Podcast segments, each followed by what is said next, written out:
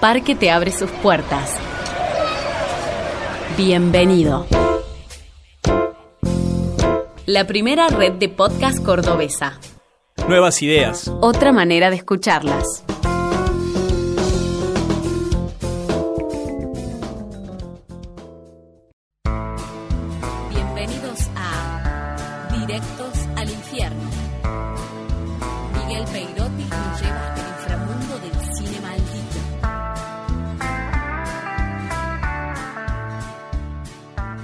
Se abren las puertas del infierno. Estamos de vuelta en Directos al Infierno para Parque FM en los estudios de Radio Leaf, la radio del Sindicato Regional de Luz y Fuerza. Estamos grabando acá con un amigo que es Raúl Dirti Ortiz. ¿Qué haces, Dirti? ¿Qué tal, Miguel? ¿Cómo te va? Bien, loco, hace mucho que no, que no tocábamos juntos un micrófono. ¿no? O sea que para hacer un infierno te digo que está bastante agradable. Está bastante agradable. Sí, sí, sí. Este, bueno, Dirti, sos mi invitado hoy, gracias por venir. Ya este, has escuchado el podcast, sabes de qué vamos. Este, cuando, te- cuando hablamos, propusiste muy bien Donnie Brasco, una película este, que reúne. mm, Donnie Brasco, no, perdón, Donnie Darko. Donnie Darko. sí. Este, Donnie Brasco, la película de Johnny Depp y Al Pacino. Eh, Donnie Darko es una película de culto a escala global ya. Hoy se sigue hablando de Donnie Brasco todo el tiempo. Cada vez que aparece algo de David Lynch lo remitan a Donnie Brasco, a Richard Kelly, que es el director.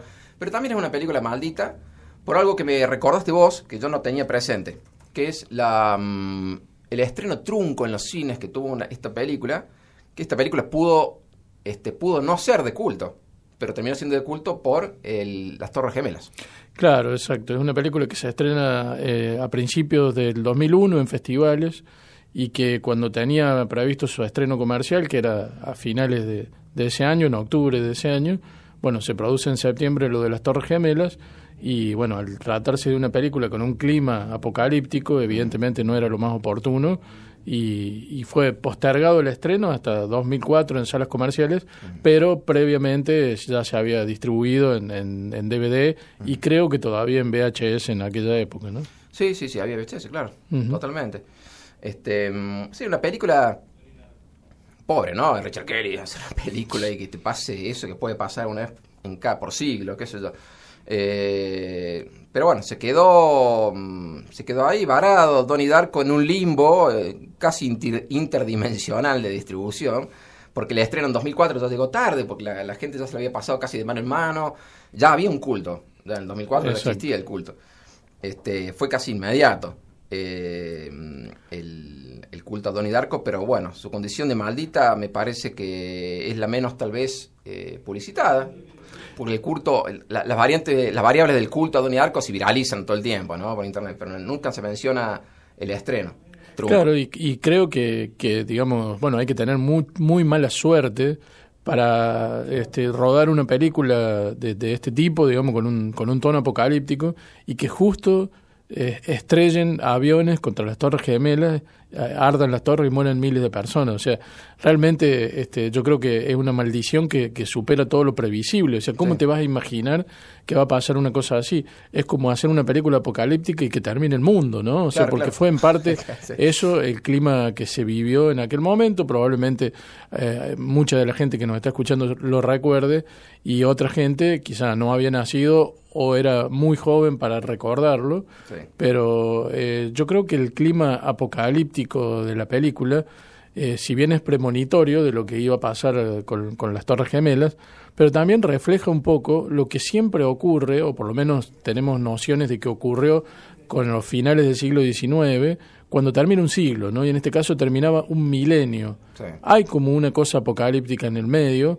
hay como una cosa de, che, y no se terminará el mundo. De hecho, se decía la, la famosa profecía maya que después no se cumplió, de que el mundo terminaba en 2012. Claro. O sea, había toda una serie de eh, temores que si bien no eran los mismos del año 1899, pero sí eh, existían, digamos, y sobre todo gente más religiosa o más afecta a, a cuestiones eh, místicas, eh, tenía como ese pálpito de que eh, llegado el 2000 algo iba a pasar.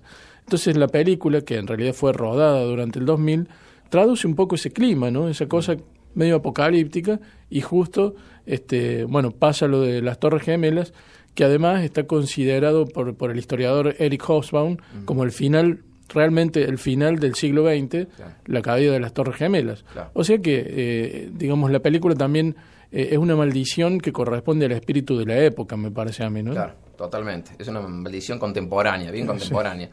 Este, yo no estaba tratando de buscar acá en internet la fecha de rodaje, no me acuerdo cuando se rodó Darko, se estrenó en 2001, probablemente se haya rodado en el 2000 este, en medio de, no una paranoia, pero en medio de, sí, es paranoia light, digamos, porque antes del 2012 estaba la, la, cuasi paranoia del 2000, ¿de verdad? Termina el milenio.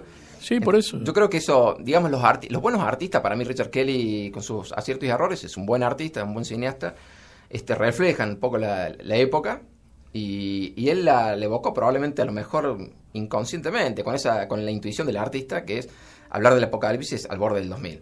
Vos sabés que eh, yo creo que fue en el 99 eh, el CISPREM, viste, que organiza anualmente el, premio Rodolfo Walsh este, para este, investigaciones y, notas periodísticas, había hecho su, creo que fue su primera convocatoria.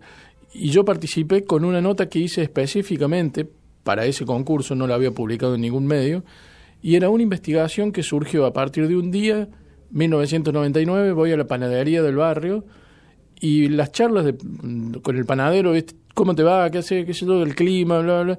Che, viste que ya se acaba el mundo, ¿no? ¿Qué? ¿Viste? Era porque le todos los criados. Está loco. Entonces el tipo me tira como que él estaba yendo a un culto específico en Argüello Norte, donde había una especie de profeta que predicaba el fin del mundo. Así que eso, digamos, yo... Guaco en Arguello. Claro, yo había previsto ya la participación en el, en el concurso y estaba buscando un tema y dije, acá está el tema. Y entonces me hice paso, o sea, a través del panadero llegué y participé de algunas de las sesiones estas, eh, hasta que el tipo, el, profeta este, se dio cuenta de que yo era un infiltrado y no, no me echó, me trató con mucha altura pero me dio eh, fotocopias del material que ellos usaban, que eran algunas profecías egipcias, etcétera, que ellos usaban como material este, de reflexión, pero eso era lo que se vivía, digamos, por ahí, a lo mejor eh, si yo no hubiera hablado con este panadero ni me daba cuenta de esto. Pero era este como el contexto, ¿no? Una cosa medio paranoica de decir, che, capaz que con el cambio cambiaba el milenio, o sea, no solo el siglo, el milenio. Y si se acaba el mundo, bueno, creo que Donnie Darko refleja bastante ese clima, si bien la película está ambientada en 1988, ¿no?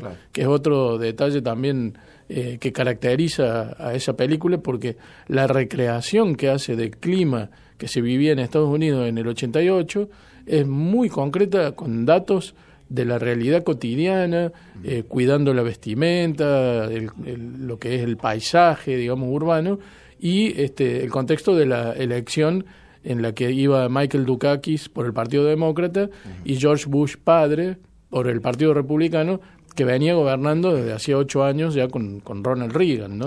Ese es el, contexto real en el que transcurre la historia y el, el, contexto en el que aparece la película, decíamos, era el de finales del siglo XX y principios del XXI. Claro, eh, lo que me contás del culto este, digamos, si había uno en Arguello, probablemente había un montón más en otros lados, ¿no? Yo recuerdo que a fin el año nuevo, del 2000, fue una bocha de gente a Capilla del Monte. Sí, sí, sí, sí, Porque, viste, una de las especulaciones era que iba a venir, iba a venir este Spielberg en una nave gigantesca de corto cercano al tercer tipo, que dicho sea de paso, la van a reestrenar en los cines en Estados Unidos. y ah, realmente en los pocos momentos que envidio a los americanos. Ver de vuelta esa película en el cine, que yo la vi, pero era muy chiquito. Em, se llenó de gente en Capilla del Monte, me acuerdo, en 2012 de vuelta, ¿viste? Capaz que eran los mismos. bueno, vamos por la segunda oportunidad. no sé si recordáis, el entonces intendente eh, Martí, después eh, Cameron, este, habían puesto un, reloj con cuenta regresiva en la, en la cima del, edificio del Palacio 6 de Julio. Yo no, ah, sé si vos te acordás, que era un, reloj que iba con la cuenta regresiva hasta llegar al 2000. Eh, hace falta, me parece, para... Ya pasó tanto tiempo, che. Y eh, pasaron 17 años. Pero digo, hace, me parece que hace falta un poco eh, recordar esas cosas para poder hablar de esta película, porque ese es el ámbito en el cual la película eh, se supone que se iba a estrenar, aunque finalmente no pudo. Y, y bueno, el hecho de que eh, cuando pasó el 2000, todo el mundo dijo, zafamos, zafamos, che, no pasó nada, el mundo sigue, qué sé yo. Al año siguiente, lo de las Torres Gemelas vuelve a, a sembrar el- el- esa paranoia del Claro. fin del mundo, porque, bueno, eh, la, la reflexión fue, che, si tiraron las Torres Gemelas, puede pasar cualquier cosa. Claro, o sea, pueden tirar la Torre Eiffel, pueden tirar... Puede ser lo que se les dé la gana. Un poco se revive hoy esto con, con los misiles de Corea del Norte, ¿no? Claro. O sea, decir, bueno, que la capacidad de destrucción es infinita. Bueno, estamos en el horno. Sí, viste, y, eh, encima para, para echar agua fría el paño, este, no, para echarle, ¿cómo es? Mezclé dos refranes. Para, para, para poner un paño fría, qué sé yo, no me acuerdo en este momento. El- mi fuerte no son los refranes, el cine y, y el sexo. Este, eh, ¿Qué estaba diciendo? Ah, Stephen Hawking dijo la otra vez que si Trump sigue con sus planes, va, va lluvia ácido sulfúrico directamente, Sí. así. Bueno, y ya que hablaste de, que Stephen. Stephen Hawking, es interesante también porque esta película, Donnie Darko, es una de las que eh, juega con esta historia de la teoría de cuerdas, ¿no? Y de los universos paralelos, Claro. del multiverso. Eh, creo que eh, es muy interesante el planteo que hace y bueno, hay, eh, vos lo sabrás mejor que yo, hay muchísimas películas que juegan, algunas incluso eh, casi contemporáneas, ¿no? De, de Donnie Darko, como por ejemplo El efecto mariposa. Claro. O sea, hay muchas películas que trabajan sobre esto, que es una teoría que se viene desarrollando desde hace 50 años por lo menos, Sí. pero que en los últimos tiempos es como que la, la que más cuerpo ha tomado en ha cuanto cobrado un poco más de seriedad, digamos. eh, sí. Claro, y decir, bueno, porque veníamos de- del Big Bang y resulta que ahora la teoría de cuerdas es como que eh, sería superadora incluso del Big Bang. O sea, la teoría de cuerdas lo que, lo que dice sintéticamente es que probablemente se estén produciendo Big Bangs todo el tiempo Claro. cuando estos universos paralelos chocan entre sí. Entonces, bueno, ya eh, nuestra mente es muy difícilmente... Claro, puede este, captar eso, pero eh, como vos decías, Richard Kelly con su habilidad logra traducir esto en una historia eh, ambientada en un colegio secundario. Miles de películas eh, se han rodado con respecto a la vida en un colegio secundario, pero bueno, esta tiene su particularidad y baja toda esa teoría de cuerdas a la vida de chicos que van a un colegio secundario, ¿no? O sea, Totalmente. una habilidad increíble para conseguir eso. Muy bien, Kelly, la verdad, aquí- no han visto Donnie Darko, es una película del 2001 dirigida por Richard Kelly con Jake Gyllenhaal cuando era joven, se la recomendamos, tiene muy buena banda de sonido además. Es una película, este, mm, una hija directa de Terciopelo Azul, de las películas de Twin Peaks, de las películas, eh, o, de- o de- del arte de el arte audiovisual, digamos, de David Lynch. Eh, Kelly es uno de los este, herederos más este, concretos, más directos de David Lynch, y hoy vale recordarlo porque está este, David Lynch, digamos, en todos lados, con la maestría de su tercera temporada de Twin Peaks. Realmente, si vos es Donnie Darko, este, no es que vas a entender Twin Peaks, no tiene nada que ver, pero vas a ver realmente un heredero que hace, está haciendo bien la tarea, digamos, como un alumno que está haciendo bien la tarea. Porque el tipo propuso antes de Interstellar, ¿te acordás? Interstellar también propone la- la- la- los, los multiversos, eh, aborda un poco esa teoría. Pero este, lo loco de Donnie Darko, como mencionaste vos, película, película, una college movie, ¿viste? Una película estudiantil, como la de John Hughes en los 80, experto en diversiones, con Matthew Broderick, esas películas Colegio de animales. Colegio de. Animales. Este, bueno, el tipo este, ambienta en, en- en la película Donnie Darko en la época en que se hacían esas películas light de diversión y le, da un giro linchiano directamente. O sea, le convierte todo en una rareza. Jake Gyllenhaal es un, es un joven, un chico que, tiene visiones de, un conejo gigante o, o de una, una persona este, disfrazada de conejo o con el tamaño de un conejo o con la forma de un conejo. Y es inquietante la película, está, está bien planteado la, la inquietud, está bien la actuación del pibe. Este, es una mm, es como si una película de universita una película universitaria yankee fuera un juego de mesa, viene Richard Kelly y te, y te mueve el juego. Claro, y la sacude. ficha, claro, las fichas se desarman, se caen, eso es Donnie Darko un poco, lo que hace Donnie Darko con la con el género estudiantil. Este, mm, bueno, hay una, una cosita más. Eh, yo la vi la película junto con esta ahora, digamos, para, para poder refrescar, digamos, lo que era la película. La vi ahora con mi hija de 17 años, ¿no? Ajá. Eh, que nació en, justo en Millennial 100%, o sea, eh, en Millennial. nació en el 2000. Claro. Y, y bueno, eh, le impactó bastante, ella está acostumbrada a ver este tipo, o sea, vio High School Musical cuando era niña, digamos, o sea, viene de, de- de ver este tipo de películas. Y vos sabés que se va a su pieza y cuando yo m- le voy a saludar porque ya me iba a dormir, estaba viendo tutoriales eh, en YouTube que explicaban la película. Ah. O sea, porque decía, porque este tipo que aparece acá, después aparece allá.